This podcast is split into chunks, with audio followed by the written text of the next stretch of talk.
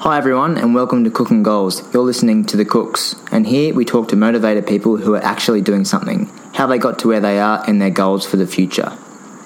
The aim of this podcast is to inspire people to create goals for themselves, to push towards and surpass them, whether it be small goals like running a four-minute kilometre or big goals like owning a home. I want this space to be somewhere people can come for inspiration, to listen in on a great conversation, hopefully learn something and in the process create goals for the future.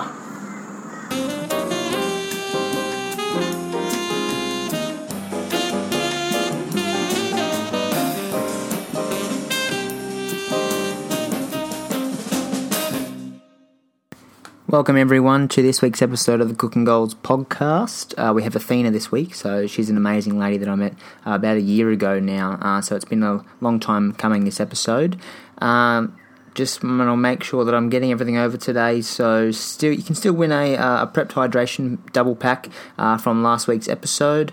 Uh, just listen in for the question at the start of the episode, and then again, uh, either D M me on Instagram or email me Uh, at the cooks community at hotmail dot com, and you'll be able to uh, listen out for that uh, answer, send that to me, and then you'll be able to go in the in the running to win a prepped hydration double pack. Uh, get on to Strava. So last week I spoke to Lily. Uh, Strava is a like, like a running app, like a running Facebook app. So you put up your my watch syncs to my I did what Lily does, and now my watch syncs to my phone, and then my phone puts it on the app, and yeah, it's great. So I can see all my um. running times and all those uh, things, and really like look at uh, I guess adjusting my sessions or my speed, or uh, really learning about the analytics of my own running rather than just going out for a run. So I've got Lily on there now as well, and I'm slowly adding a few people. I've actually found out that a few people do use it, which is great. So get on there, Nathan Cook, find me on the Gold Coast. There's a picture of me in a yellow shirt, and you can't go wrong. And now this episode really inspired me to just you know Grab grab it by the balls, you know, like there's so many ideas that I have. Sometimes I wake up in the middle of the night and I've got a few journals and notepads everywhere, all these things I want to do, but I think I really need to focus on just one at a time, like Athena's trying to do right now. Otherwise you just burn out and you don't get to do those things. And I've had that advice from uh, my friends, my family and my partner this week as well. So maybe I just need to slow down. Obviously it's hard with the things that are going on in the world, you just want to keep doing to keep your mind busy, but uh, we'll see what happens. And if anyone has any idea about how to automate stuff, that's what I'm all about, all about at the moment. I'm really trying to automate all the systems in my life so I can just get up and go. Uh, so if you have any tips on automation of emails or websites or uh, to make my coffee in the morning, that would be great. But without further ado, let's jump into today's episode. Today we talk to Athena Savvas, an innovative entrepreneur and business owner. How are you? I'm good, I'm good. I'm so bothered when you call those things. No, yeah, definitely. Well, it's from from what I see, you know, it's um, it's definitely something that I would, you know, uh, portray you as in terms of only meeting you once and then seeing what you do online. So, um, yeah, awesome. Yeah, I love it. Yeah. Um, so first of all, I'd like to start um, the episodes off by how how we met. So, uh, if you want to start off by saying that, I always let the listener go, let um the guest go first. Yeah. Well, um. I was trying to think actually before we spoke about how we actually started, uh, and I don't know who said what, but I just remember something was being said, and we both just started talking. And I remember quickly asking you at some stage, like, to see what stop what stop you were getting off. So we met on the train, and when I found out that your stop was a bit after mine, I was like, awesome! I can have a great conversation with this person, um, and we did. And yeah, it was. Um, I couldn't remember exactly. I'm not sure if you remember. Yeah, yeah, started. yeah. And um, um, I love good train conversation. It rarely happens. Um, you're not wrong. Yeah. yeah, it does really happen these days. Everyone's you know in their phone or something like that. But um, from yeah. I, and I hopefully I don't sound too bad saying this, but you you were actually, and this is funny on your point, you were getting ready to go to the movies because Avengers was out. Um, like yes. the like the last, and you were getting changed on the train, and you were like, like I sat next to you, and you were like. I don't do this regularly, like I'm not doing this weird, I'm just, I'm going, I'm going to the movies, and I've just finished work, and I was like, hey, all good, like, you gotta see Avengers, you can't not see it, so that was the way that I, um, I, I remember. Oh, that makes total sense, I rem- so I remember, um, yeah, I was watching, I was going to Avengers, and I was in, I didn't want to wear my work clothes, um, to the movie, so I was, and I am, I am known for getting changed in weeks. Places and timing, but as a result, so I used to. I, I feel like we, we should share some context. So when I was in high school, I used to do dance, even though I'm not a dancer. Yeah. And we didn't get much time to change into clothes. And I was always known for, like, just not concentrating sometimes. So I would just use maximize my time by getting changed whilst I was doing something else. So I really mastered the whole, like, switching attire um, whilst being in public. So no one actually ever saw anything, but it was really effective way to change clothes whilst you were doing something else, but where whilst being in one spot, not having to move and get up and go to the bathroom. Um, out of it's kind of like effectiveness out of laziness. Yeah. Um, to be efficient, and yeah, so that yeah, I was probably changing my clothes. That's right.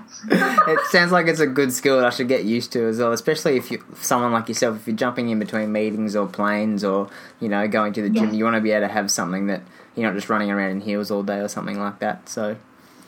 Yes, I've mastered the um getting changed right before entering a venue. In like thirty seconds. That's a good one. It's a good one to have. Um, now, what we're going to do now, Athena, is what we're going to do is uh, get to know you a little bit better. So, if you'd like to mm-hmm. tell the listeners about yourself or what you do or where you're up to in terms of in terms of life at the moment. Sure. So, um, as Nathan introduced, I'm Athena. Uh, at the moment, I finally made the decision to dedicate my time solely to Meet Her and My Gap Year. So, Meet Her is a business that I personally founded, um, and My Gap Year is one that I've now been working with going on to uh, five or six years now. Um, so, I am the assistant director for that one. Um, so, this is the first time in my life I have ever focused on um, two projects, which sounds funny. Uh, because I'm known for someone that does multiple jobs, multiple projects, multiple things, just always going on. Uh, so it's quite strange. Um, so I graduated university um, last year. I graduated from a double degree in science and arts where I majored in psychology and criminology with a minor in politics uh, from the University of New South Wales. So um, the bit of a backstory, which uh, I think is a bit funny and I always like to share, is I originally uh, started uni being dead set on my next ten years of life. So um, I was going to become a psychologist. I knew I wanted to do a double degree, make the most of my time at uni. So I knew that would add one extra year. Um, so it was going to take me about, I think, nine or ten years to be a registered psychologist. And then, uh, so I started uni at seventeen. I was a little young. So I was like twenty-seven. And I was like, if I work really hard, I could possibly get a PhD in there and have a PhD before I was thirty. So that was the original game plan. So a little young, ambitious Athena, walking around campus with this really clear set out pathway. There was nothing that was going to change my mind. I decided on it years before I even got to uni. Uh, and then when I did get to uni, um, it was everything I expected. I loved it. I loved what I studied. I never changed courses or anything. Um, but my entire life plan flicked on its head about two years in. Um, and it was partly because of my work that I was doing with my gap year. And so I went from being a young woman with the clearest plan of the next five years to being a young woman that has no bloody idea what the next five years are going to hold. This is the, and it's funny a lot, I've been, especially after graduating uni, everyone asks, what's your plan? What are you doing? What's your five-year goal? And I just look at them and you hear crickets because I have no idea for the first time. uh, but um, that really makes me comfortable because for the first time I'm really focusing on what I'm doing now and what I can do now rather than trying to work towards. Um, even though I'm big on goals, I just realised that setting a five-year goal might restrict what I'm capable of doing now and I might miss opportunities that are available. So uh, finally focusing on my two businesses, Meet Her and My Gap Year, and really learning to live in the now um, and try not to get too panicked or overworked about the future. That's really cool. I like that. I'm um I'm a big. Well, the title of this show is called Cook 'N' Goals, so you can see where in terms of in goals. But that's really cool that to see that you know. Taking a step back and going, all right, well, you know, things can change or, you know, and really learning from that experience of like having a ten-year goal to now having no idea. Um, that's really, yeah, because a lot, a lot of people don't know what they're doing right now. They look into the future. I want to have this, I want to have this house, I want to have this car, blah, blah, blah, but they don't look at the steps to get there. And they have to realise yeah. that it's the small actions day in, day out that will actually eventually get you to that, um, that area. Like, for example, if you don't mm-hmm. like looking at Instagram or on your phone, get rid of it, you know, or put your phone down yeah, or, yeah, limit limit it, you know, turn it off, things like that. So those little things that can get you a long way. That's really cool. Yeah. And so with those those businesses now, so there's obviously three specific ones that you have right now, uh, and I'd like to learn a little bit more about each one. Uh, but I think yeah. My Gap Year was the first, your first kind of out of those three there. So did you want to start yeah. there? Yeah, no, that sounds good. It makes I like to work in chronological order, so my gap year sounds perfect. Yeah. Uh, so... Um, I am now the assistant director of My Gap Year, so I've obviously, um, sounds really big of a big honcho-y, but like I'm also super on the ground. So although I am um, the assistant director, I'm also our uh, volunteer coordinator, and I'm one of the adventure tour leaders on the ground. So I'm kind of covering each levels there. Um, and so what, uh, how I got involved with My Gap Year, I was actually uh, my schoolies. So uh, I was, as I mentioned earlier, I was seventeen when I went to uni, so I was obviously seventeen when I um, was going through that whole high school graduation period. Uh, and I uh, have a little Asian mother, and so when I mentioned the word schoolies to her, she brought out her instinctual tiger mother um, side and was like, you can't go to schoolies, you're not going to go get drunk on a beach. And I looked at her noddingly like I agreed, because I knew she was going to say that. And, you know, I couldn't floor her. I was seventeen. She doesn't want me going to drinking, especially on a beach. You know, I see all the risks, um, but I was kind of hoping she was going to say that. I kind of baited her. And I baited her because... Uh, what I was going to follow up with is, oh, Mum, you know, that's a really good point. Can I go volunteer overseas? And it went perfectly to plan. I said it, and she goes, oh, yeah, you can go do that. And the best part was, for me, for schoolies, it meant rather than going away for just a week, I got to go away for two weeks. And as well as um, being able to volunteer and visit a new country, I also did also get to party a little bit as well. So in my opinion, I got the best of both worlds. I got to do everything I ever wanted to do going away from my schoolies experience. Um, and I ended up finding myself in Cambodia. Uh, the cool thing is I actually wasn't supposed to go with my gap year. So um, I was originally planning to go with another volunteer organisation that's quite big. I'd seen them at like school expos. And it was it was actually, I posted on Facebook saying, hey, would anyone like to come with me on this thing instead of going to school leave? And a girl that reached out to me was someone I met two years prior doing um, police work experience, and she was working with a company called Unleashed Travel, and they partnered with My Gap Year and took trips to Cambodia.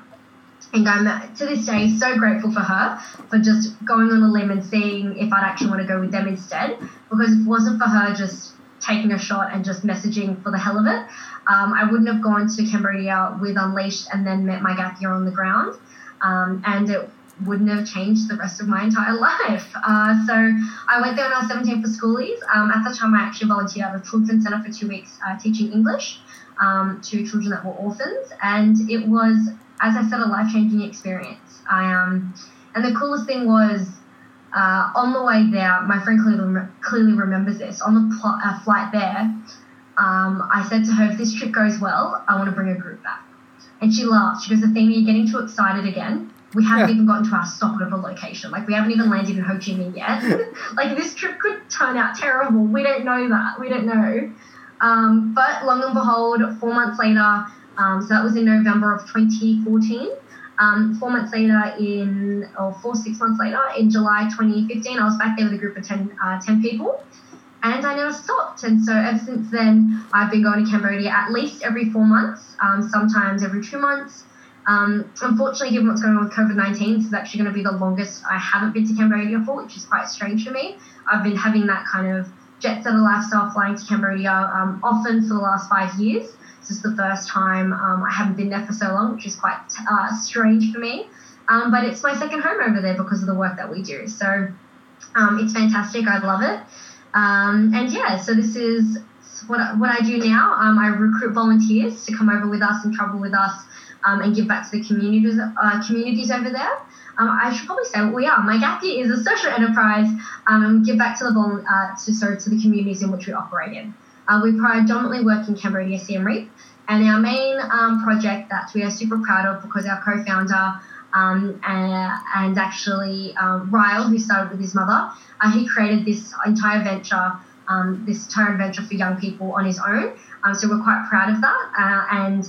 Uh, him, his mother, who he co-founded it with, and our local team have even fine-tuned our volunteer experience in the sense that the houses that we've built have actually changed drastically in the last five years to better uh, make sure that we're providing the right shelter, safety, um, and cozy comfortableness that we can afford to the families that we're helping. That's amazing. And so, so when you, when you're there or when you're over there, what is the, say, two-week experience involved? Like, I've, I went with my challenge, uh, Challenges Abroad. I did one when I yeah. was at the university. I went with went to Peru. So what's involved at the in, in Cambodia, and what do you guys do, or what do volunteers expect to do when they're there? Yeah, so um, as mentioned, the, it's technically eleven days, so just shy of two-week experience. Um, so we take you over there. It is fully chaperoned, so um, on the travel and logistics side of things, we take all the stress out of it. The only thing we really expect from you is to wake up every day by a certain time and just bring your energy, uh, which is nice and easy in my opinion. Um, so on the of the eleven-day trip, uh, five to six days we spend building a house. So um, in five days we build a house, a house from the ground up. Um, but let's be honest, our volunteers aren't tradies, they're not construction workers. Um, they don't probably have the skills to, you know, be roofing and doing things like that, and we don't expect them to. So uh, we work really closely and collaboratively with our local team and also the local community to build the house in the five days. We also have a local foreman that kind of guides everything and watches over our volunteers, uh, as well as our own, myself and our other My Gap Year uh, tool leaders um, are all trained, and so we've done countless of houses. So uh, in the five days, it kind of, how I describe it to people is, um, you remember those flip books as a kid? You could draw like a little stick figure moving. It almost looks like a flip book when you take a photo, if you take a photo of the location of the house, because every day a huge thing gets achieved. So on day one, we kind of start with, well, nothing, with kind of space. We normally um, bring down their old structure if they have um, space to sleep in at their neighbours or their family nearby. Um, and we bring the structure down so we can make space for their new home. Uh, we then spend the first day um, digging and creating the foundations uh, for the house. And then we make some way for our local team um, to do a bit more of the heavy lifting, uh, just to make sure our, our volunteers don't um, injure themselves. And we then put up um, these massive cement poles that become, um, I guess, the legs of their house. Uh, then by day two and day three, we've got our volunteers straight into hard work. They normally end up with a few blisters, um, cleaning bamboo and storing bamboo. Um, it sounds like a really simple task, but there's like hundreds of pieces to do. Um, so we're sitting there and doing them with uh, the local community, um, like to watch them and make sure they're doing it right. So sometimes we need to go over a few of the things to make sure that they're perfect. Um, and then we install the floors while our local team work on installing the walls at the same time as we do the floors, and then the roofing, and we do all the paint job and the cleaning and the clearing. So by day five, it's been a big collaborative effort. We all come together for a handover ceremony, uh, and we uh, have a little celebration with the local community there. So that's the volunteer part. Um, I'm also volunteering as well. Our volunteers um, need to help out with the kids. So in Cambodia, they only go to school for half a day, not a full day, um, but they go six out of seven days a week. And kids in Cambodia are fearless. They run around with um, saws if they see them because they think they're toys. So um, we um, we realised that's very unsafe. And so our, some of our volunteers, while they're taking a break, we do like little um, soccer games or skipping, or um, they teach us some of their local Cambodian games. And so we kind of run a mobile kindergarten whilst doing a house build, just making sure it's safe for everyone. Um, now, outside of the volunteering, though, we jam-pack it with all these other activities. So we take them to Um, ancient temples of Angkor Wat, a sacred waterfall, the floating village, local markets, eateries, um, a local fair, uh, all these different activities um, we include for them. And yeah, as we said, we take the stress out of travel um, and out of all the logistics, and we just take them along for a fun and hopefully life-changing experience.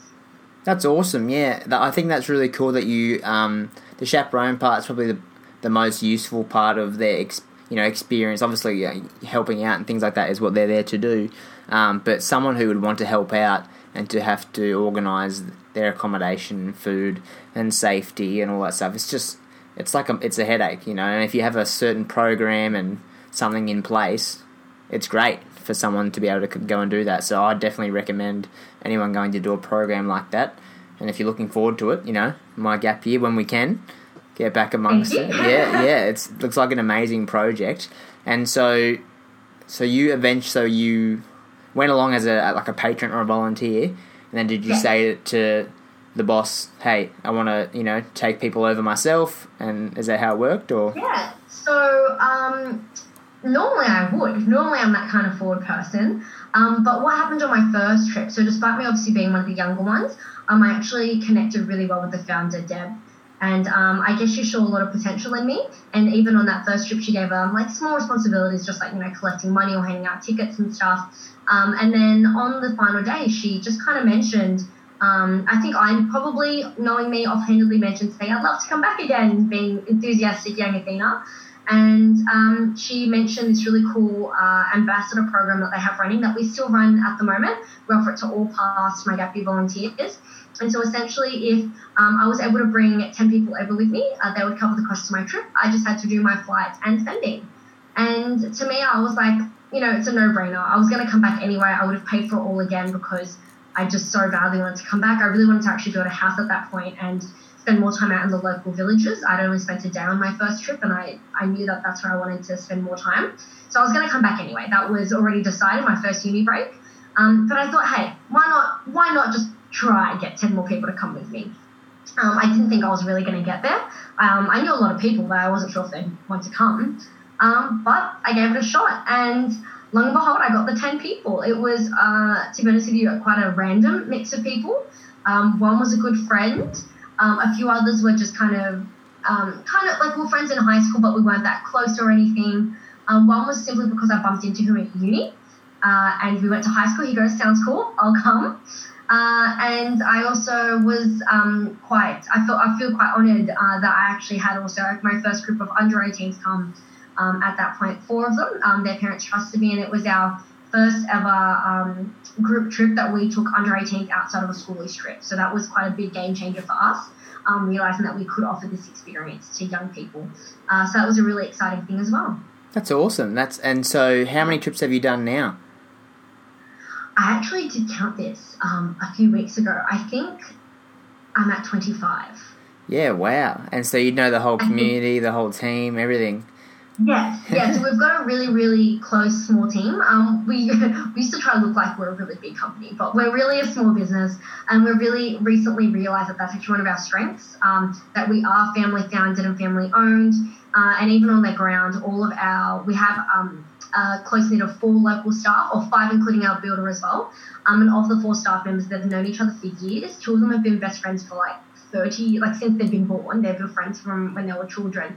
And so even amongst our local team, it's uh, quite a family-oriented business. And um, we bring volunteers into that kind of space, and we are um, a close-knit family. And we call ourselves the My Gap Year M G Y family. Yeah, um, cool. Everyone that comes into it. It's um, yeah, for us, it's more than just a business. It is that um, camaraderie and family connection that everyone kind of creates once you come and join us. It's amazing what you can achieve when you do come together. Like you said, a bit of a random group of, you know, half seventeen-year-olds, half over eighteen-year-olds who uh, have the ability to potentially build a house, you know what I mean, in five days. So yeah. It's amazing what a small group of people can, can achieve, and then you look at that and you compare it to the world where there's seven billion of us and there's so many people running amok or not behaving well or not doing the right thing. And it's like, imagine if we were all switched on and could give back to communities.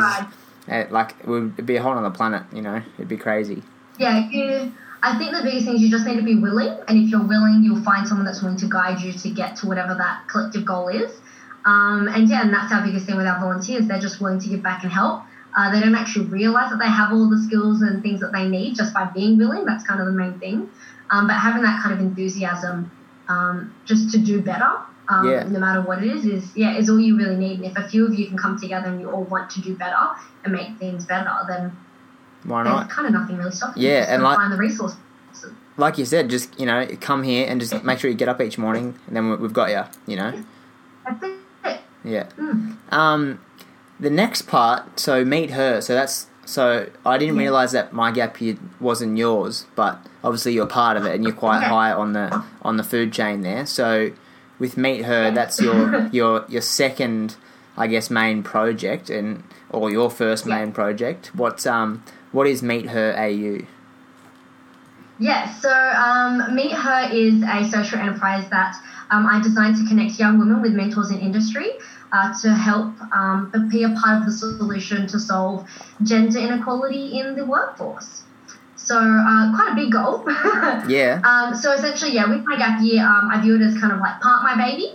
Um, it's like my like my, my adopted child, um, I yeah. guess, in a way. So it's now a huge part of me. I can never not travel to Cambodia anymore. Um, but, yeah, Meet Her is, I guess, um, my first own um, business baby, as I like to call it.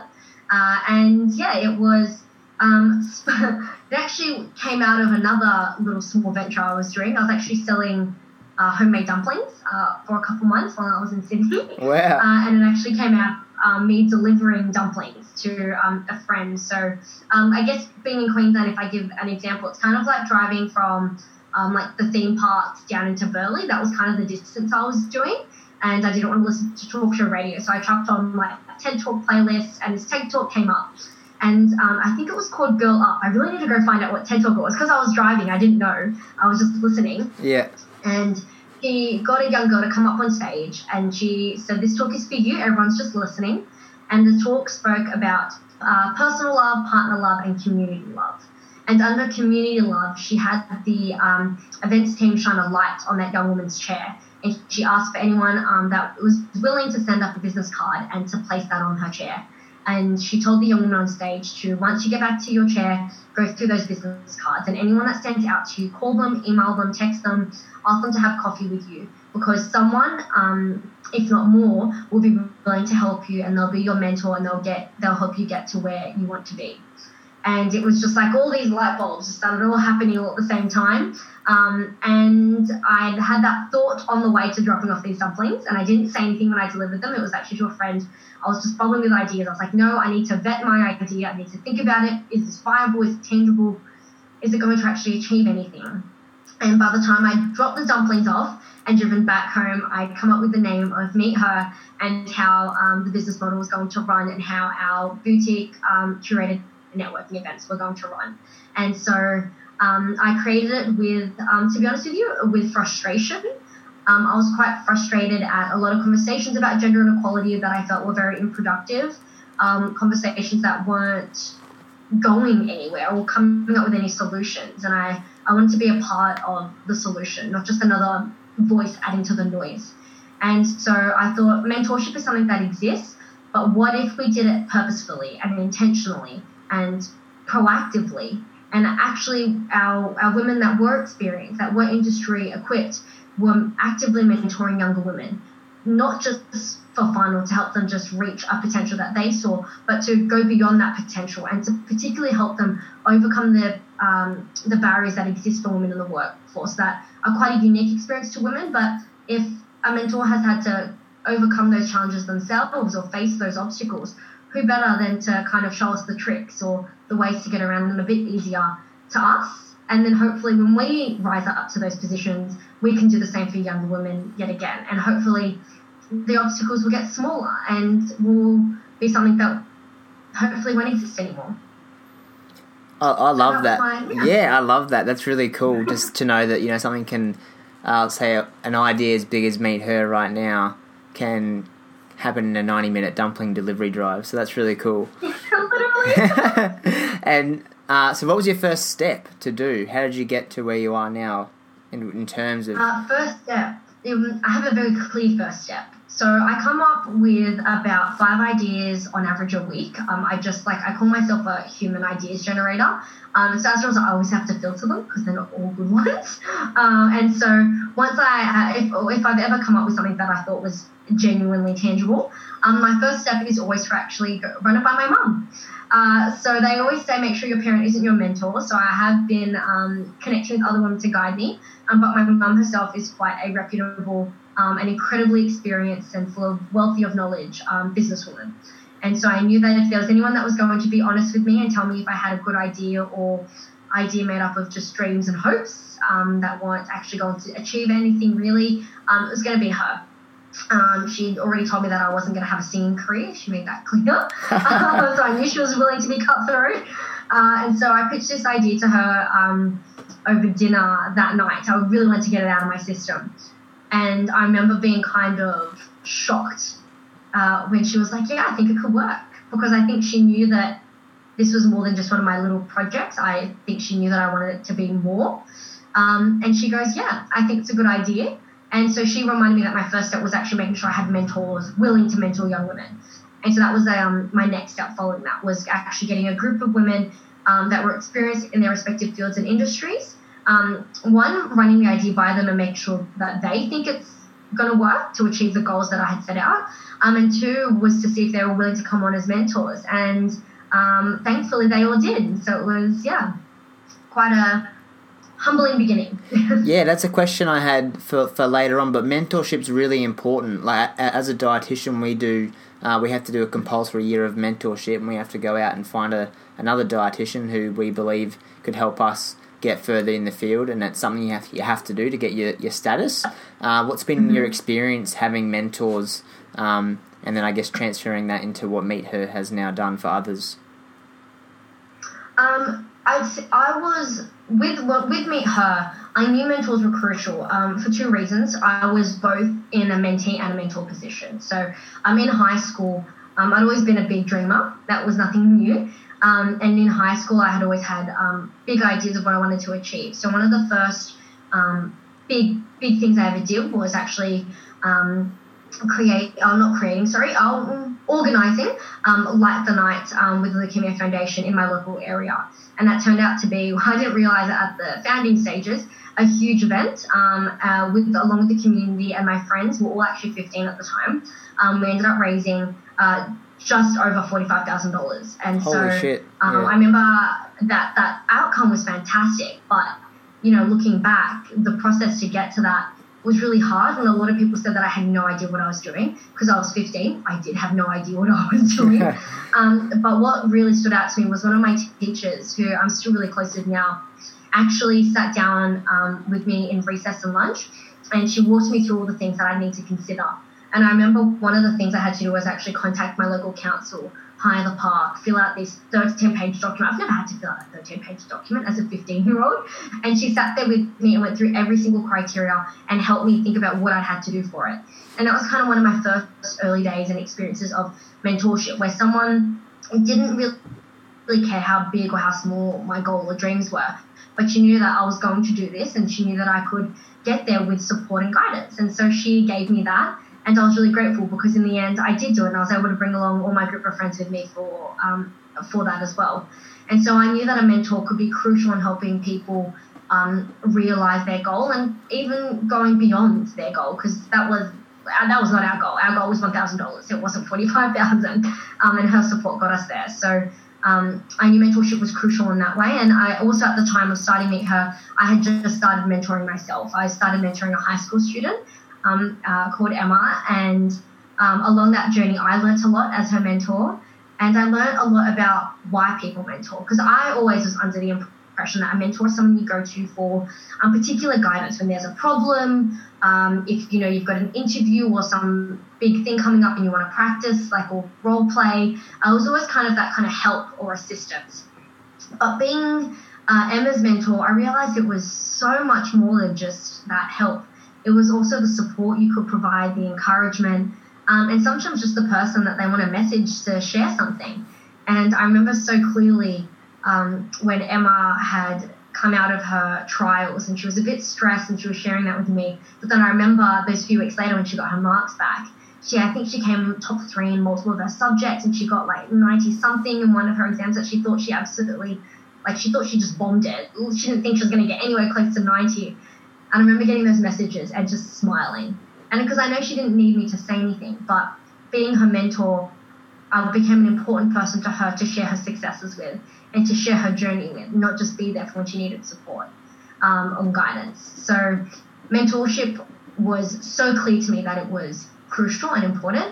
Um, and I just wanted to find a way to be able to make it accessible, because um, as you said, in your experience, you have to go out and find your mentor. So you probably would understand this.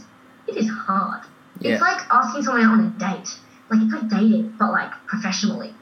And uh, there's all these feelings about asking them, like, can we have a coffee? And it's the same experience when you're trying to ask someone out on a date and you're like, oh, am I going to get rejected? But what if I don't re- get rejected? And what if you make it to the coffee and then you're like, oh, is what I'm wearing okay? The whole thing is quite, you know, stressful, and uh, it can be intimidating, and it can make you feel a bit flustered. And I wanted to take all those things away as much as I could.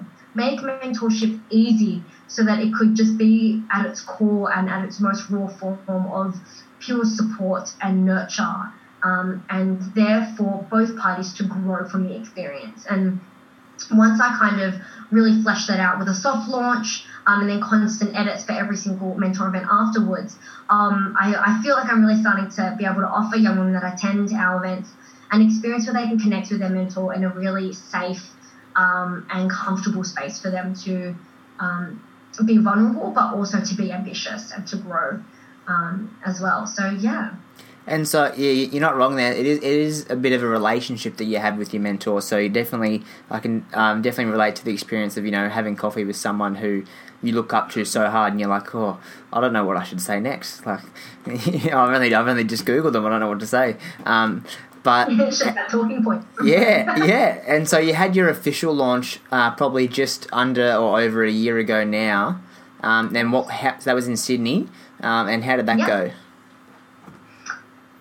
Swimmingly. It went fantastic. Yeah, good. Uh, it was a really good day. Even looking back on it, I have a huge smile because it was a fantastic day. It was an exhausting day, but it was a fantastic day. Um, we were really fortunate to be sponsored by a Wildlife hair salon in Sydney, and so they gave us our space, their hairdressing salon, essentially flat packs against the wall, and it meant that we got a beautiful view of Sydney Harbour, um, which was a really nice um, thing to have on our official launch. And it went fantastic. Um, of course, it wasn't perfect. We had lots of the feedback that we got and that we put um, into action for all of our future events. Um, and it was more just logistical things um, to make sure that we're really achieving the goals that we set out for Meet Her, to make sure that um, our young women are connecting with their mentors, that they have enough time, um, and that they're really getting something out of the event rather than just coming to, you know, for the gram. I really want it to be more than just taking a nice picture and then leaving. Yeah. Um, But yeah, it went fantastic, and then but since then we've constantly revised and made um, little fine edits to every single event after every event, um, so that we can always um, we can always be better um, and offer something um, that's better.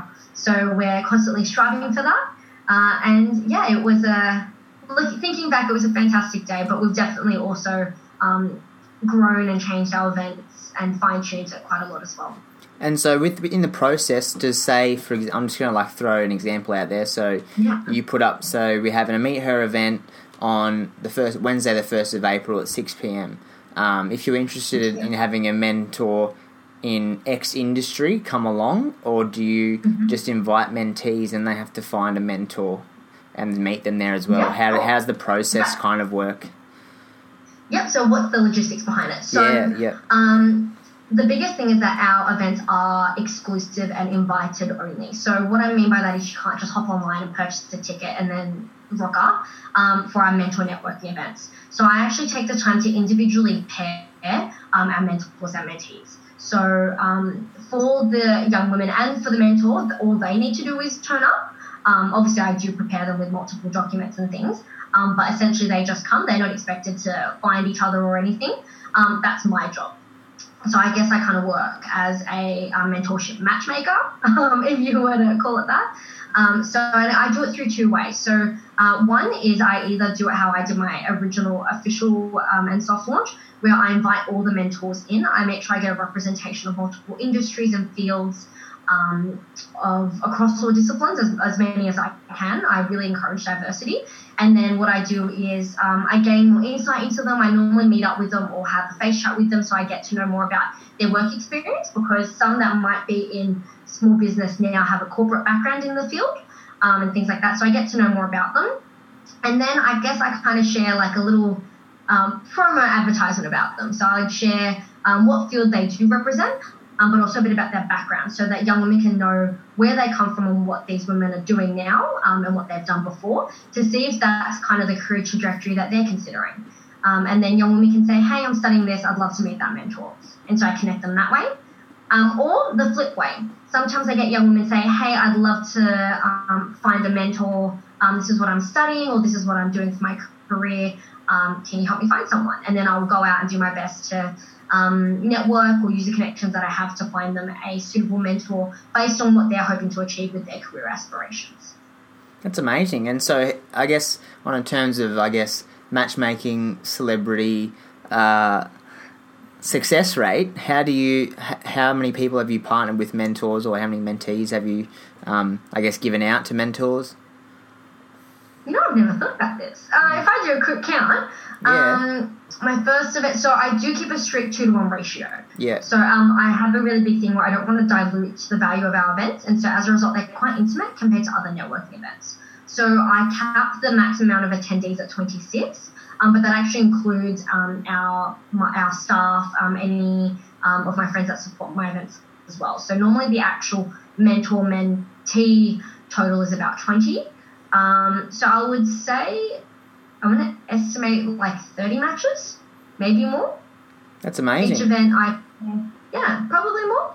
And each event there's at least six mentors and they each get paired with two. So yeah, probably like fifty. I don't know. I should count this. That's awesome. And then so from there, yeah. so they I guess they sign a contract and they say I'm going to be your mentor for a year, or is that well, we're going to meet up every month? How does is, is that how? And then the, you, it's not that you're no longer in charge of the relationship, but you've set them up. And then you, you let them, then the mentor and the mentee kind of decide what they want to do from there on. Is that right? Yeah, so it's it's more like the latter. So I don't ever add any kind of contractual um, aspect to it, just because I really think it also does need to have that aspect of being natural and not forced. Yeah. Um, and I wanted it to be a lot about self-initiative, because I think when you take the initiative to do something rather than being forced to do it based on like an agreement, um, you're more likely to get more out of it because you're spending more time wanting to do something. Mm. And so um, what we do is we organise it on a really on the basis that people understand um, it's super flexible. So both young women and um, and our experienced women mentors, of course, are busy. And so we let them decide the terms and conditions of their mentorship. So some will have um, an ongoing relationship that will last a while, whereas others might be more short-term.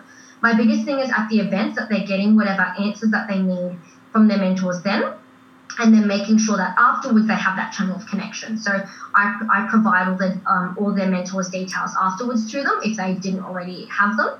Um, and then I do have two touch bases where I just touch, back, touch base with them, remind them to reach out to their mentors.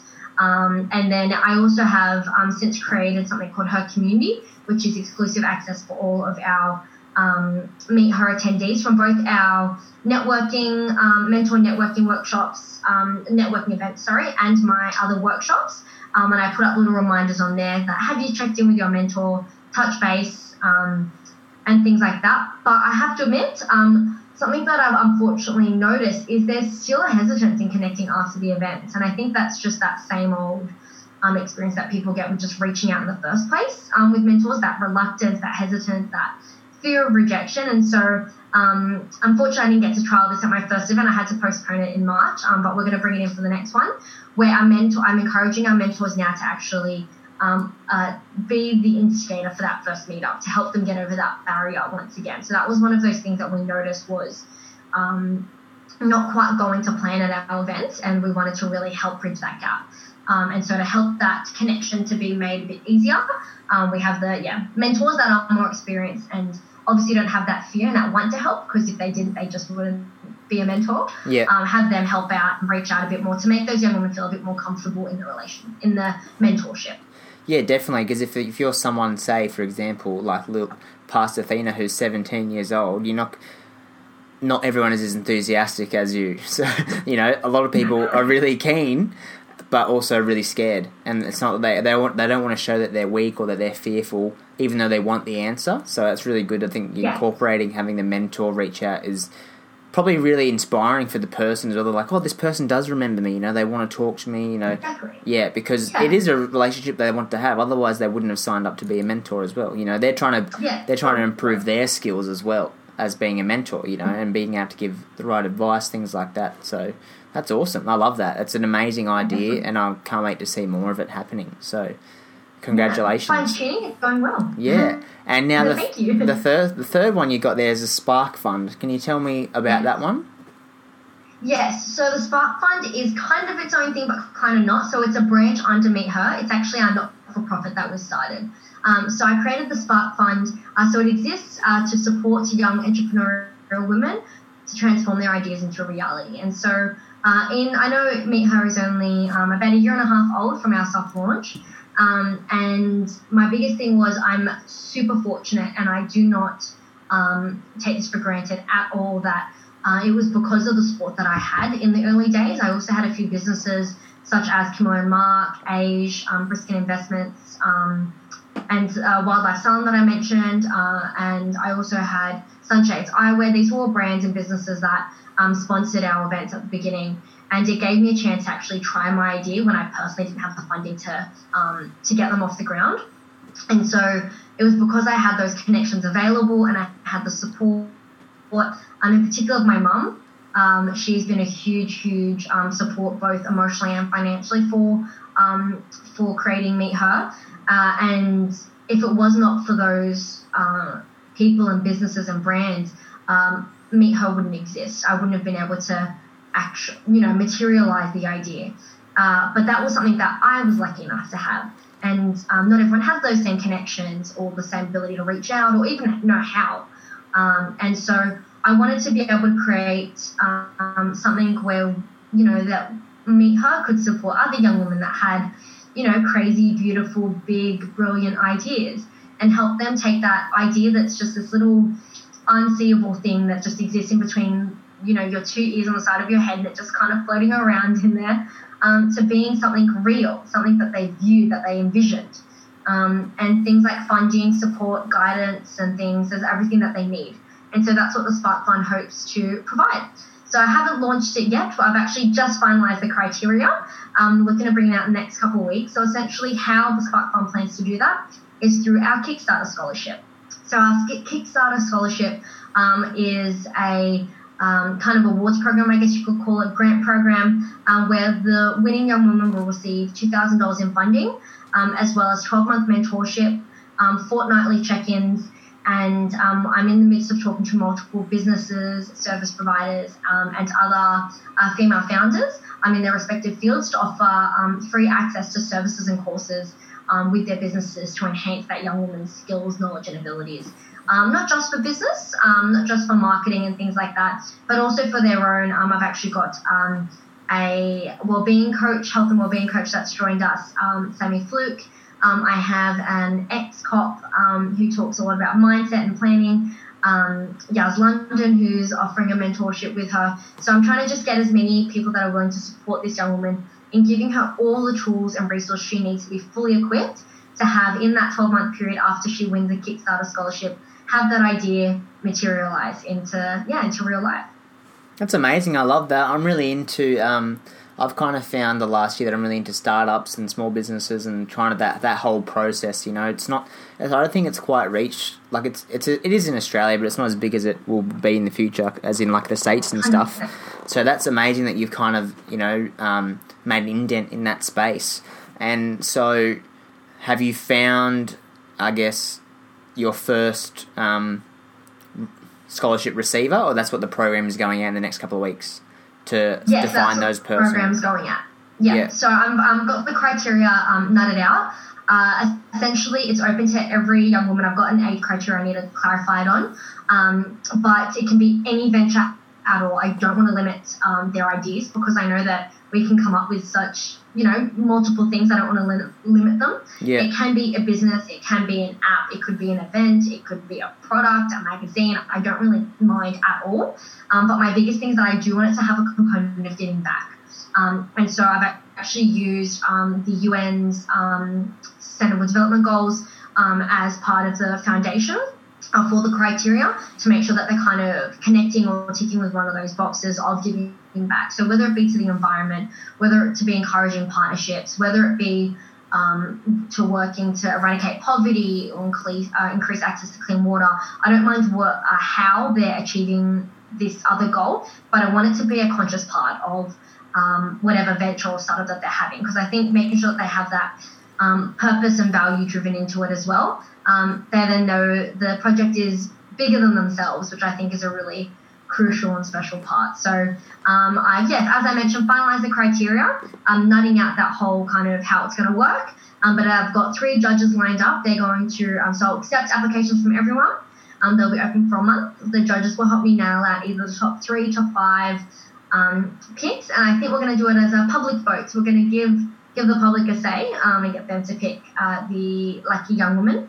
Um, but I am going to try see if we can come up with something as well for the finalists, because I do want to support as many young women as I can, um, which we I already do as a bit of a side thing with Meet Her. We have a lot of, um, or I have a lot of connections with other women similar to myself that either have just created ideas or have an idea but are creating another idea, um, and just helping us, yeah, get all of our ideas off the ground, because the more that we can share with one another and support one another, we can hopefully grow something really beautiful. I love that. This is like, this is the best conversation I could have had today, because I, I love all this type of stuff, like all the books I read, all the blogs I, I read. So this is amazing. This is this is really cool. Oh, okay. um, with um, with your ideas, you know, if, for someone who comes up with five a week, do you? And you, obviously, you said you share it with your mum. I've yeah. I've kind of been in, I guess, exposed to where people would want to keep their ideas to themselves. They're like, no, it's mine. Like, I don't want anyone to take it, because obviously there's been huge problems in the past, for example, like, you know, Facebook or things like that, which have end up lawsuits or this and this, obviously over the, mm-hmm. the, um, the, the price of money that they make. Do you share your yeah. ideas?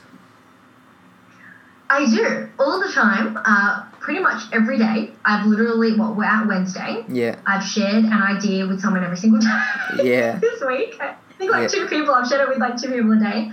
Um, I share it because I think I share it because it's important for me to, um, almost, I guess, seek a bit of validation and honest opinion from other people. Um, because when it's your idea, as well as you being selfish and wanting to keep it, um, which I totally understand, um, it's also, you're also going to glamorize it because it's your idea, you created it. And it's really hard sometimes getting honest feedback on it or constructive feedback on it. Um, but for me, that's super important, because if it's not realistic, um, if I have just dreamt too far and not made it actionable, um, me having the idea and keeping it to myself isn't any good for anyone. Um, and so I know that by sharing it with, particularly, I think the important thing is, even though I do share it, it's with people that I trust, um, and people that I'm incredibly close with. And so I, I don't just um, share it with any any person that messages me on that day. Um, I do have a very close knit of people that I. Um, that I confide in, people that I know that aren't going to run off with my idea and take it, um, because that is a total valid concern, and it's something that's absolutely terrifying. Yeah. Um, and I know um, other people have been scared for me. I remember in the early days of Meet Her, um, I actually had a lot of my male friends were super supportive, and I knew they weren't obviously going to take the idea, being all about women's empowerment. Yeah. Um, but some of them were even like, you know, Athena, be cautious about who you might share it with. You don't want them to try take over or something like that. And those fears are totally entirely valid, um, but I think uh, a huge thing that I really promote with Meet Her is being able to create um, meaningful connections with people, um, and surround yourself with people that you can trust and that you can have that level of openness with them, um, because we're all going to come up with ideas. When we're in that startup entre- entrepreneurial space, um, ideas happening happen all the time, every single second of the day, um, but to make sure that they come to life requires us saying it aloud and gaining that accountability, but also getting the support to get it off the ground. So um, definitely keep your ideas close, but I think sharing them um, is a part of the process. It's really good advice. And networking, obviously, it's super important, and you must be a huge, like, I'm a huge believer in networking. Like, I I, I spent my whole last year networking, and it's would, like, very, um, it's helped me get to the position that I am now in terms of my work. Um, I would, you know, you just, everyone's like, oh, you know, that costs a lot of money to go to that or this or that. It's like, yeah, but if you go to these things and you meet the next person, they're going to shine brightly on you, and they're going to talk about you behind closed doors type of thing. That's like your your person to have a voice for you when you're not there. Um, and I think it's a huge, yeah. it's a huge um, skill, obviously, but also a huge asset to have, um, to build your network. And you don't always have to stay in contact with these people, um, or, you know, talk to them every day, or Um, support them in, in everything they do, but as long as they're, you know, uh, reachable, um, you'll be able to leverage your community to your to your to, to, to your ideas and to help yourself out, and, so that, and then also you can help them. What would you say is the biggest key to networking? Obviously, Meet Her is more of a networking event as well, um, but do you have any tips or any ways to use your network?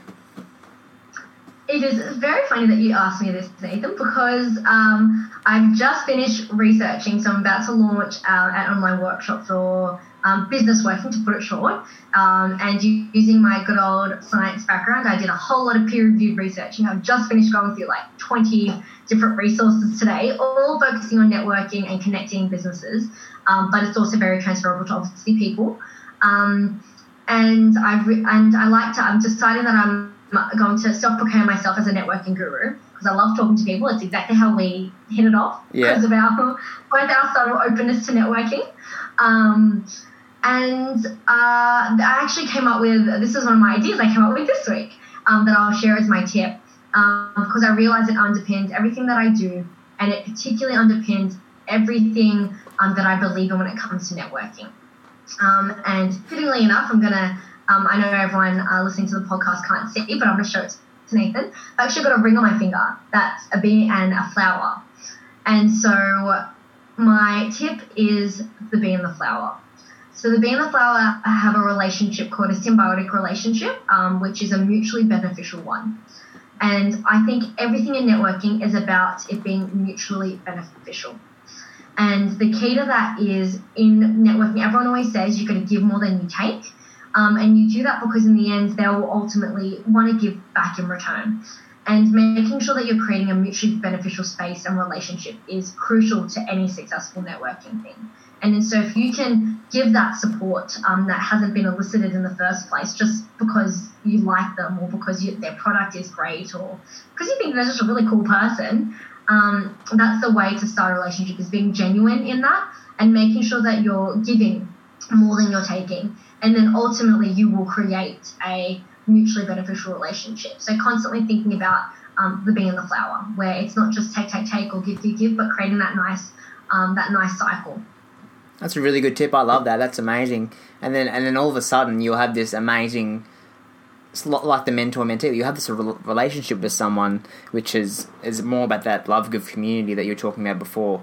Um, yeah. And so that's a really cool, I like that tip. That's, I love, I'm going to share that, obviously, with this, but yeah, with, with others. So yeah, I'm going to give back. That's a new thing, being yeah. the flower. You've just heard it here first. Yeah. On, um, on Nathan's podcast, Cook 'N' Goals. That's it.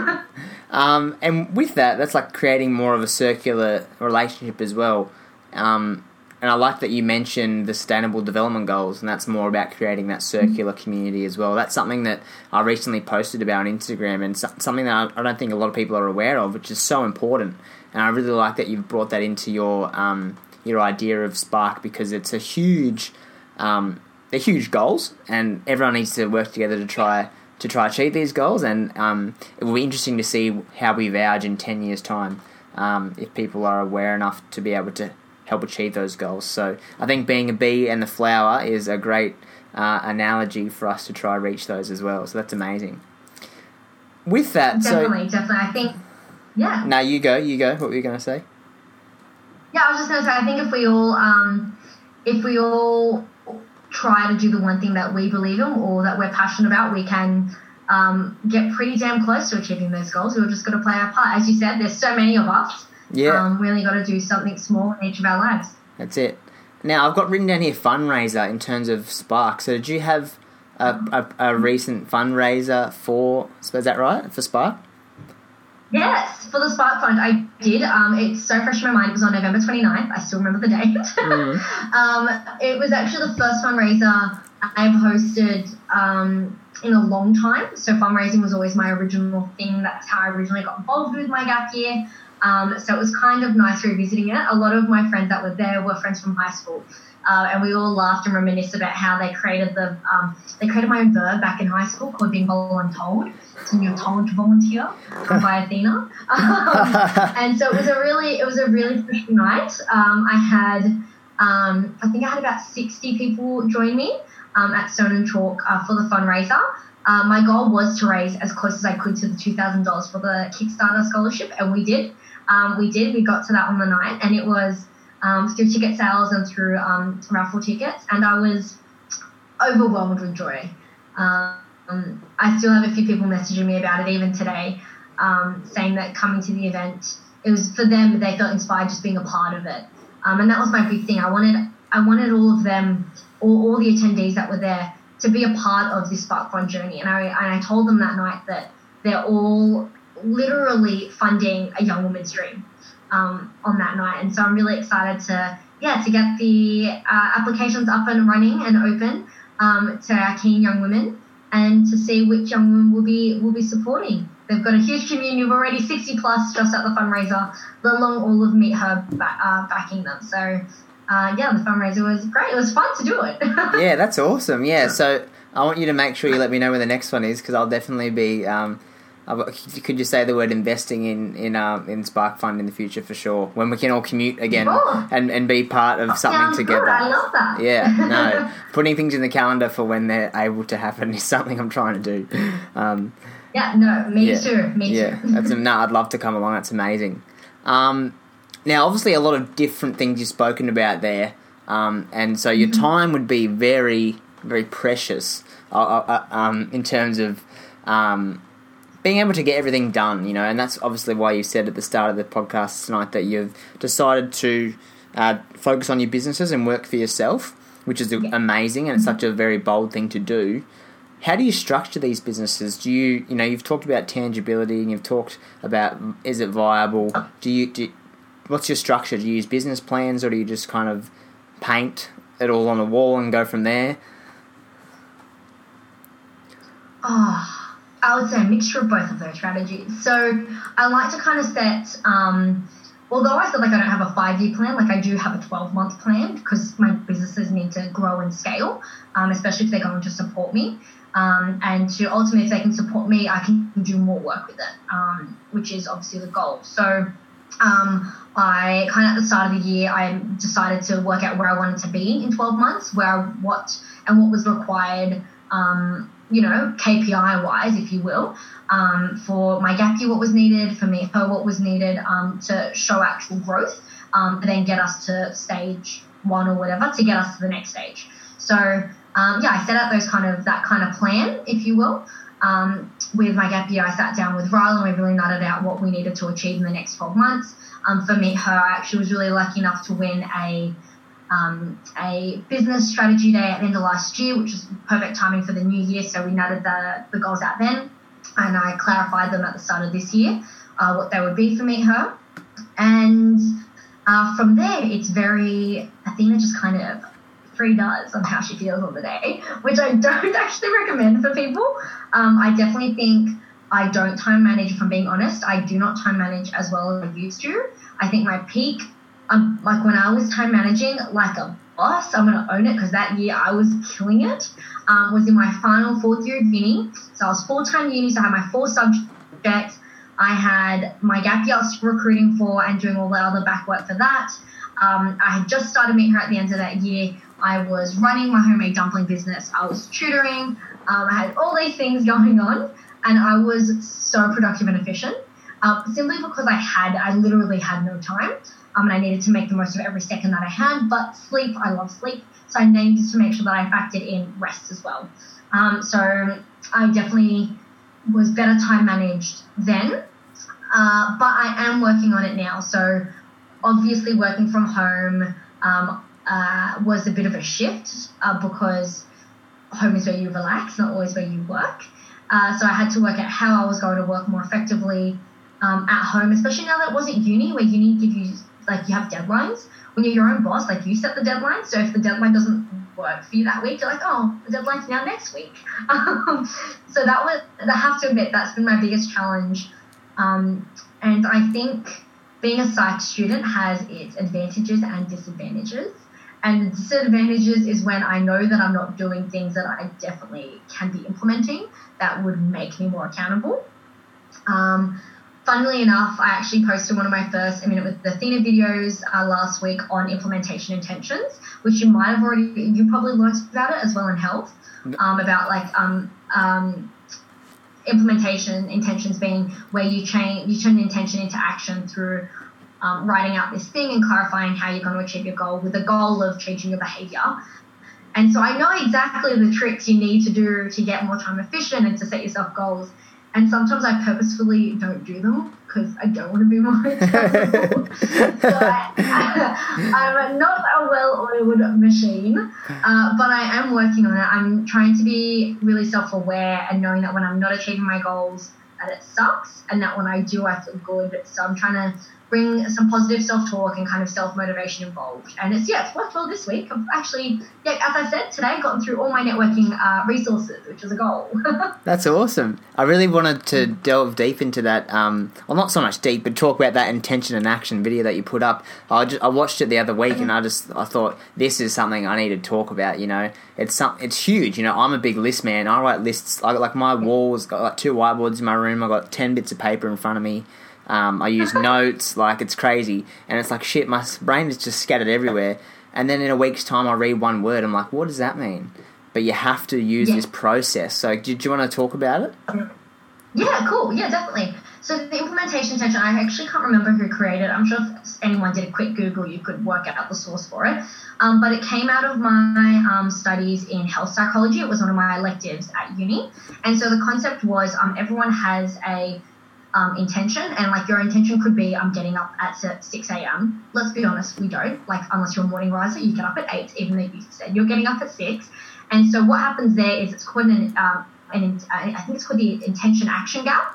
And so there's a gap that exists between you intending to do something and you actually doing it. So the implementation was something that was created to try close that gap. That sorry, that gap. And so the implementation's been perfected over time. So it was originally writing down what you intended to do, uh, and that was going to help you get to what you want to do. But they've fine-tuned it, and research has shown uh, multiple ways to increase the effectiveness of an implementation intention. So one is, as I mentioned, is actually physically writing it down has been proven to increase your likelihood of achieving that. Um, I think it comes from multiple reasons as when you're putting action to your intention from the beginning, um, it makes you more accountable to yourself rather than having it in your head. Um, another thing that was really crucial for implementations and intentions is being super clear with your intention. Clarity is the most important thing. Um, at the moment that you're ambiguous, um, you start leaving spaces for excuses. The same way, if you think about it, like uh, using my example of six a.m. to eight a.m. wake up, if you don't have a reason to get up at six a.m., you leave yourself the space to have an excuse to wake up at eight. But if you set an intention and specific things around it, so saying that I'm going to wake up at six a.m. Um, tomorrow and um, let me think of it. Hmm, let me start that again. yeah, wake yeah, up at right. six a.m. tomorrow and in doing something, then go and take my dog for a walk. So making sure that you have clear actions that you'll do following it. Um, a good one for the uh, of the example of the six a.m. one is, so another way to describe an implementation intention is to change existing behaviour. Um, so in health psychology, it's often used for like um, to increase, like to stop smoking is an example that they use it for. Um, but using the six a.m. was actually a good example of waking up. So for example, I don't like waking up at six a.m. in the morning. It's why it's my example. Um, so typically when you don't want to get out of bed, you hit snooze. So what you would say if your intention is, tomorrow at six a.m. I'm going to get out of bed, I'm going to not hit snooze, and instead I'm going to physically take off the bed sheet, bring my legs out of the bed, stand up and go make myself coffee. So because you've not only written what like what you're going to do or what you're not going to do, you've written what you're going to do instead. So you've already told yourself the plan. So all you're going to do is follow through with it. But the moment you leave it, waking up at six a.m., because you have nowhere to be, you haven't told yourself what you're going to do when you wake up, you don't bother doing it. But the moment you've added that kind of switching in action, it gives you kind of like a like a mission. Like I'm on a mission to wake up at six to go make my coffee. And so that really specific kind of um, creation of your intention will increase your likelihood of achieving your goal. And then with time, it becomes habit, which is obviously the ultimate goal with your um, with all your intentions, that it gets you closer to your, when it comes to behavior change, um, get you to your um, you know, new lifestyle or goal. Um, and if it's for something like um, a venture or a project, it gets you to meet your deadlines. Awesome. Love it. So, so cool. And so, and everyone tries to do it, you know, like I, at the moment, literally are trying to get up at six a.m. every day, like between Monday to Friday to do, uh, I read a book called Miracle Morning. I'm trying to do my Miracle okay. Morning. Um, And within that hour time space, so instead of saying I want to get up at six to do my Miracle Morning, it's like I want to get up at six, do my meditation, then I do my stretching, then I do my diary. So and then by the yeah. time it gets to seven, it's time for breakfast. You know, then I do breakfast, and it's just like okay, well, if you just set yourself up for the, just that next thing, you you, you yeah. there's no need to not do it. Like it's like the train no. coming, it's it's, yeah. it's it's coming, and you got to get on it. So it's it's the next thing to do. Um, so I love it. It's really cool, and it's really interesting to see like where. where university studies can take you and what you can learn from it to apply to other things, you know, like, for example, you're not necessarily using your psychological um, training uh, or psychology mm-hmm. b- bachelor um, within your business, but you're using the skills that you've learned or the, the basic, you know, knowledge from those um, courses to help you out throughout life. And so it's, it's awesome. Um, I to love be honest, that. I um I didn't do that. I actually almost neglected my degree uh for most of last year because I was under this false kind of pretense. I guess you could call it imposter syndrome. Um, just I studied it, yeah. I did really good at it. I have to admit, I got really good grades. Um, but at the same token, I didn't become a psychologist, so who am I to share it? But I realised that um, there is knowledge that I do know very well that I can share, um, that have been well researched, that I know is um, is true, uh, and that sharing it is actually going to benefit others. And making sure that I stay within my knowledge and within my training and education that I have received, um, so that I'm offering the most um, relevant, up-to-date and honest information to anyone that's, you know, willing to hear it. Love it. So good. Um. You mentioned before having support, you know, you, like at your um, yeah. at your Meet Her events, and, and you said that uh, you were able to, you know, leverage through your network there to be able to support your Meet Her events, and then having obviously the amazing venue that you had at um, the official launch. If you haven't seen that, go to um, Athena's My Story Saved pages. So cool, where, where you can see the Sydney Harbour Bridge and stuff. How did you, um, having support is some, something that I've seen a lot.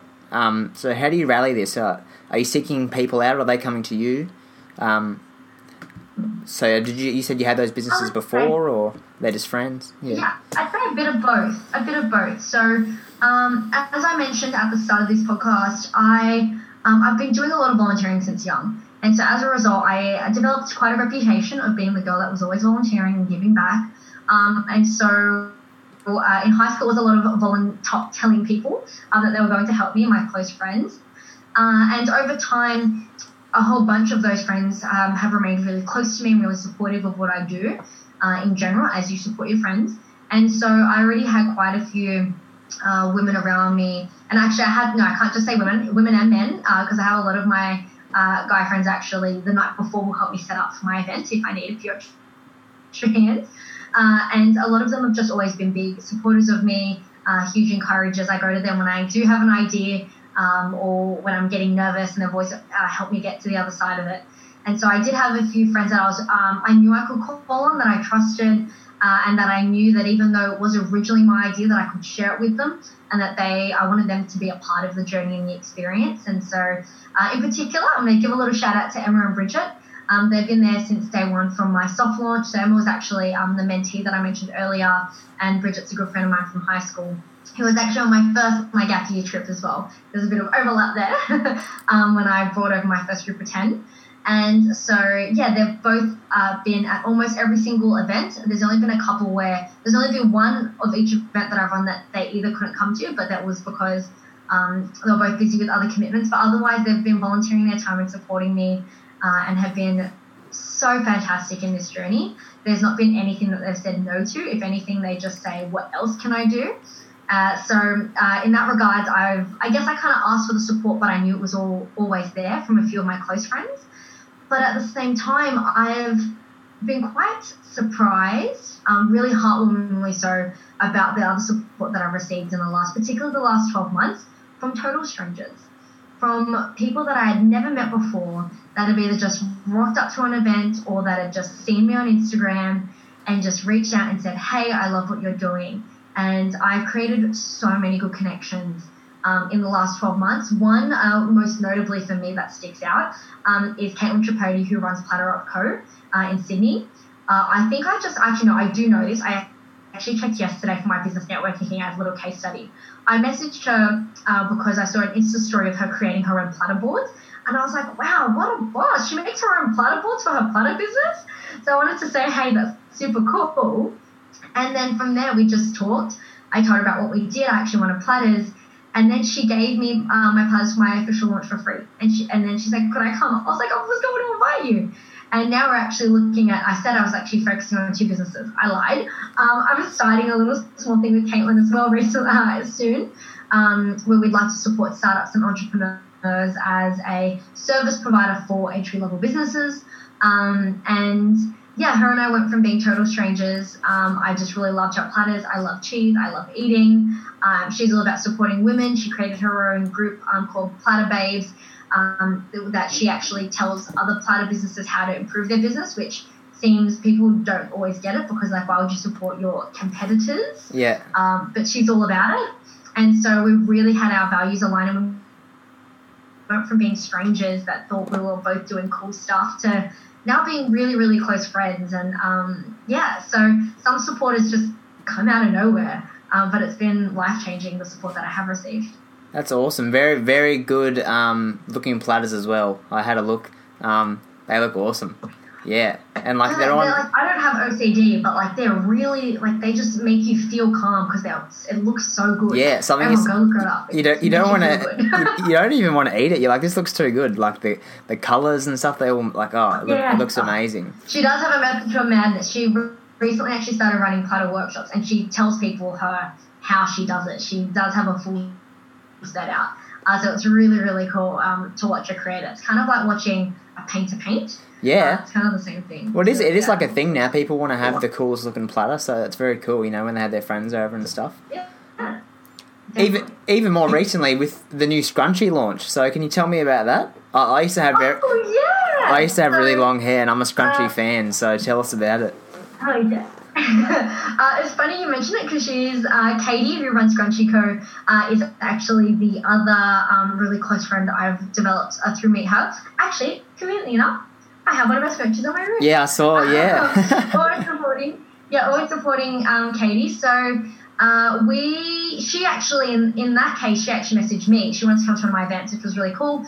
Um, she knew one of my guest speakers because she created a N A D O C scrunchie um, for. Um, Marley and Keely from Titters for Titters, another really cool Instagram page. Um, she saw me through that and she loved what I was doing and just reached out. And I don't know what happened from her wanting to come to my event to us becoming really, really close friends. I actually paired her with my mum as a mentor a few weeks ago and it was so cool to see um, because my mum does come from that retail um, apparel background in business um, and obviously Scrunchy Co being um, a... kind of fashion apparel accessories business. Um, it was really cool. So uh, Katie and I yeah, have been speaking a lot, and then out of nowhere she mentioned she had a mint scrunchie coming out, which is our um, Meet Her kind of other colour. I'm very basic. I like white and black, but I thought it's good to add a colour. So mint was my choice. Um, and then I said, wow, I'd love my Meet Her girls to wear them at our events with our a cute little Meet Her t-shirts. And then out of nowhere I got a message saying, hey, look at the Athena scrunchie. I was like, what? And it was this mint scrunchie. I was like, I thought it's just the mint scrunchie. And I was like, do you mean me? And yeah, so I remember she messaged me at like ten o'clock um, at night last night, tell, uh, last week telling me. Um, and then the next day she officially said the Athena scrunchie coming out. And uh, she wrote a really uh, nice little little bio of me on the website. And so essentially all of her scrunchies that she creates, she names after a... Um, a trailblazer in sport or in their respective field um, for whatever it is that they do. And so typically a lot of them had been sport, but recently she'd been connecting with lots of women outside the sporting and athletics um, world. And yeah, so I was one of, she named the mint one after me, which was really sweet. Mine's in the mail. On that's, its way. That's awesome. It's a very nice colour as well. It's, it's like aqua type of me mint. It's a, it's a really good mix. It's one. Yeah, oh, nice and bold. I love it. I'm very excited. I've got a few, um, I guess, more interesting questions here to to kind of get your insights on, like, not saying not saying those were interesting. They were, I've been, all these questions are inter- all these questions are interesting. Um, what's been the most challenging thing you've had to deal with? You know, in terms of your journey, in term in business, um, overall. Um, when you say that, something stuck out to me really clearly, um, and it was. Oh, it's like a two-pronged thing. One, believing in myself, and two, being able to filter through the feedback that I get from other people. So as I, as you know, as I said, I'm big on sharing my ideas, and obviously as a result, I'm big on sharing my goals and dreams um, of what I want to and wish to achieve. And so in doing that, I'm very open, and so in do- doing that, you get a lot of feedback from friends and family and um, family friends. And, you know, I'm not doing um, what is ordinary. Uh, if, if, you know, I chose not to go for a graduate position after uni, which everyone was very baffled by considering my grades. Um, you know, I chose to turn down the offer to do an honours year um, with a lecture at uni, and people were also quite confused. Uh, and then I chose to go into a business um, at the time where... Uh, for my gap year, I actually, for the first four years, I worked unpaid. And so people were quite confused as to what the hell Athena was doing and why she was making the choices. And a lot of people thought, I guess it was me dreaming really big but not thinking logically or rationally and saying, a lot of it was around my emotions rather than being around my logic. Um, and it was very fair and valid points. And I think everyone, and I, and I know everyone that's ever given me any feedback um, on my decisions or on what I plan to make a decision on have always come from a place of love and support, and they only want the best for me. And I entirely know that. But people are also limited by their own perspectives, their own experiences of things. Um, and so, yeah, I think I really struggled um, hearing people's opinions that were quite different to my own, and that challenged my plans and what I believed that I could do. And then as a result of hearing that, I had to come up with this next level belief in myself when I did choose to make that decision. And it was never to prove them wrong. It never was, it was never that, but it was just to prove myself that I was right, that I could do what I wished to do. Uh, and the one thing that I've carried through all my decisions um, has been a, one of the best career advice I've ever received. Um, it was by um, my careers advisor in high school, who she actually gave me this advice four years after I finished high school, yeah. um, uh, Terry Martin. And she said to me, I remember telling her that I got all this mixed messaging. It was in my final year of uni when I was trying to decide what do I do. And all she said was, opportunities come in different shapes and sizes. And that's all she said. She just left it there. And I remember thinking that was such a good point. And I use that to make, I've now used that to make all of my career decisions. Um, and realizing that, yeah, it's, uh, you know, some people are used to a certain look of what work and career looks like. And I just, I'm used to a different one. And that was going to be my next follow-up point, was going to be your biggest lesson. But I guess that would answer that question there as well. Yeah, I think so. I think, yeah, believing, yeah, I think believing in myself, because I'm very, I've always been very confident. I always just kind of do stuff because I'm like, yes, I'll do it. But I think believing in, you know, not just believing in yourself, believing in yourself in moments of doubt, because yeah. um, I know like the, the biggest cliche that lots of people say, um, but I have to admit I love it, is, you know, um, she believed she could, so she did.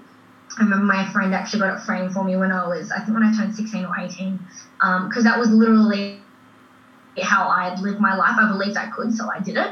Um, but I think having that same amount of belief that you have when you're feeling high and on adrenaline and loving life and things are going your way, having that same amount of belief in yourself when you're doubting yourself and when you're not sure if you can do it, I think is really important. Um, and it's hard. It's way easier said than done, but I think that's, yeah, it's really important to have that voice in your mind all the time. Very cool. It's very interesting to see, to hear people, different people's advice and what they give, and where, you know, people in different positions, higher or lower than you, and you, get, you can really learn from others. It's a really cool thing that you'd be able to implement with your network and the community that you build, to be able to learn from others. That's what you what you're here to do. one hundred percent. And that's that's my biggest thing. I always I always say um, that's probably, you know, my other lesson that I've learned. Um, is you can learn from every person in your life, whether they're older than you, younger than you, no matter their experiences. Um, as being, you know, being a tour leader in Cambodia, I get lots of people now that are younger than me, and still they teach me things all the time, whether it's about being present, whether it's about being um, innocent to her life, or being constantly energetic, or reminding me of what I was like when I was seventeen and I thought I was invincible. Um, you can learn something from everyone all the time. And, yeah, that's entirely what I try to encourage with um, Meet Her. And I think it's really great that a lot of our mentors that come on board, although they know that they're going to be the giver and the sharer of knowledge, um, a huge thing I always hear from them is how much they've learned from listening to the young women, how inspired they feel by listening to them and their ambitions, um, which is, yeah, it's a really cool part of that um, learning and sharing process. On the on the part of the learning. Flower, of being the flower. That's it. Yeah, exactly. Give back and you'll get back. With yeah. with um.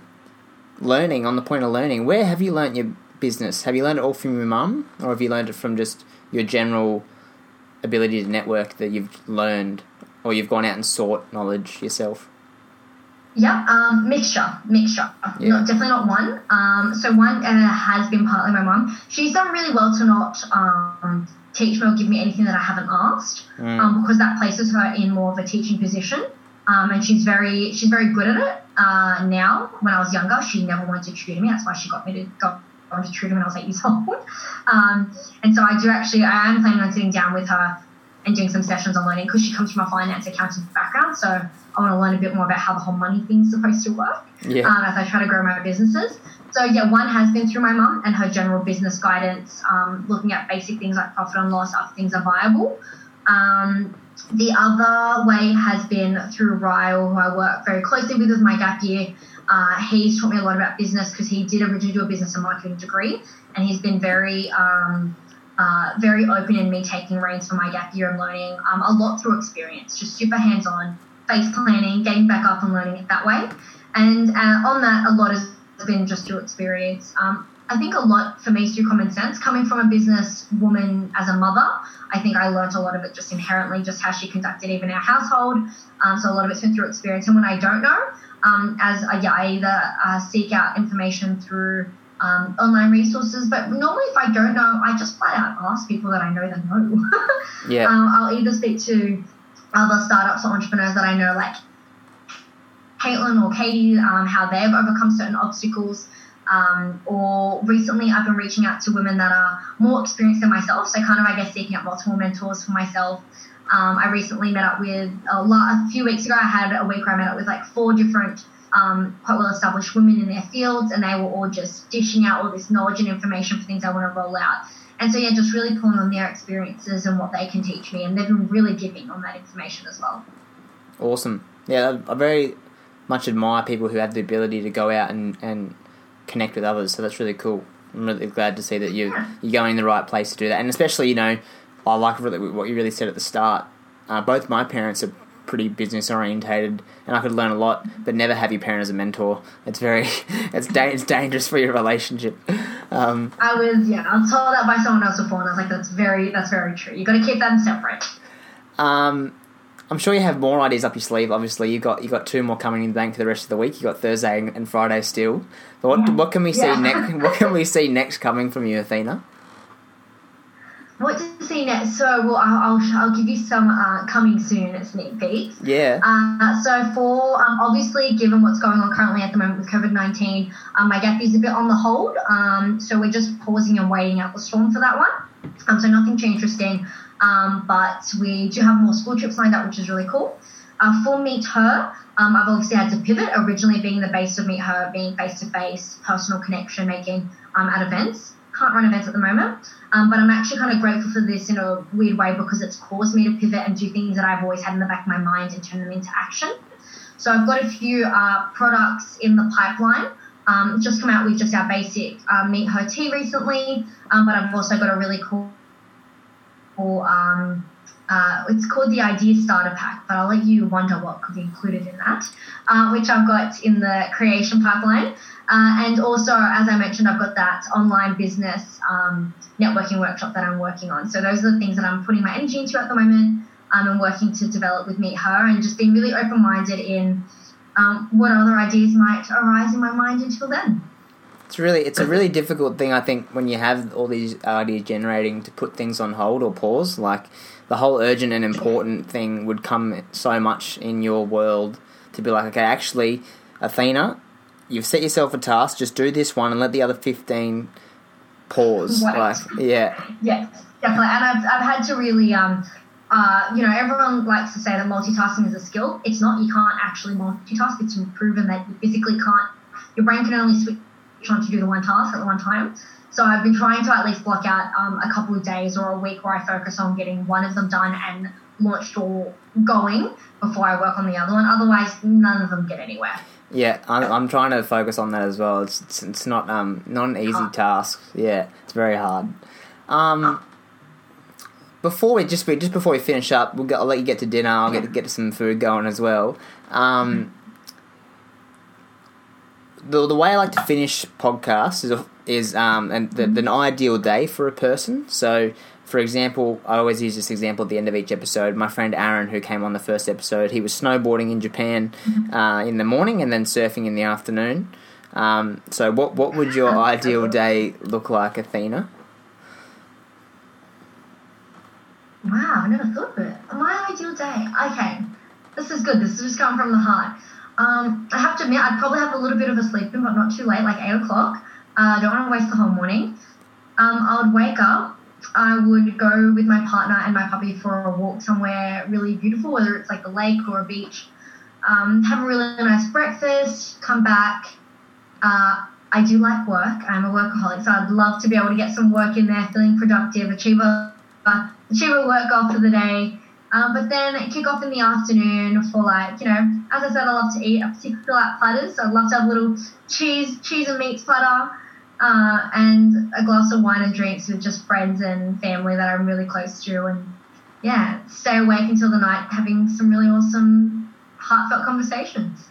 Yeah, it's a really that'd be my, that'd be my idea. That's awesome. It's a, it's a really good thing to reflect on, I think, um, in terms especially as well of everything that's going on, to find out what is really important to you. You know, obviously, you know, your partner, your dog, friends and family, a nice glass of wine. Um, working, you know, it's really in, important to make sure that you can um, identify those things. So that's really cool. Thanks for sharing that. Um, yeah, no, my pleasure. What's, uh, so the last bit, where can listeners find you, Athena? Thanks so much for coming on tonight. So you've got a few places that people can look you up. Yes, yeah, there's multiple places you can access me. Uh, so um, depending on what you're after, my personal account is easy. It's Athena uh, underscore Savvas.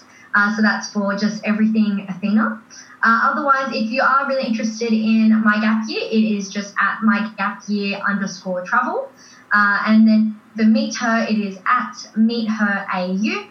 And those are kind of the three main ones I would recommend you connecting uh, me with. If you message any of those accounts, it will be lovely Athena me messaging you back. So feel free to message if you have any questions or if you want a little chat. Um, clearly, I like to talk. That's how Nathan and I um, got talking on the train that day.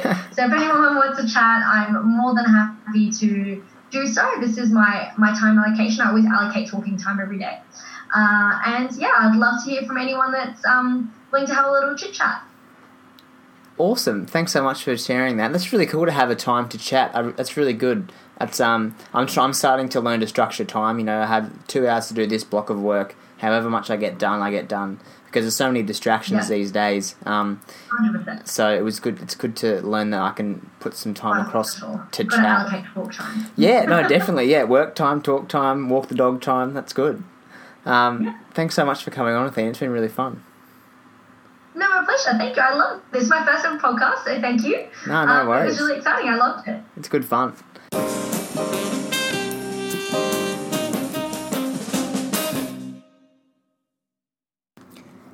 Now, if you're not inspired to become a entrepreneur or a business owner after that episode, I don't know if you've listened to the same thing that I just did. I came out of that conversation just wanting to go all the way into the evening writing and reading and learning how to do things, and that's what I've done this weekend. So just before I've released this episode, I've been on my computer uh, all Sunday, and it's been great. Um, so also had a, got outside and had a nice little quick swim as well, so not all about being indoors all the time, but definitely getting outside and doing some of those activities that we are still able to do as well. I've got a few more episodes coming up uh, this week. I have a friend I used to go to school with I'm going to be recording with, and then also uh, a new H D R Brews episode will be coming out on the Friday as well, so uh, I'll be looking forward to those ones. And I do really appreciate you guys listening. Make sure you are staying home when you can, and also making sure you're exercising as well to keep a healthy mental headspace. Until then, I'll catch you next week on the Cook 'N' Goals podcast. To finish off, as always, thanks for listening. I really do appreciate it, as this is a passion of mine. Don't forget to leave a review. It helps other people find the show. And please share this episode on your social media or tell a friend to continue spreading the message of Cook 'N' Goals. You can sign up to our weekly email by clicking the link in the description of this episode and follow our Instagram at The Cooks Community. But until next time, remember to breathe.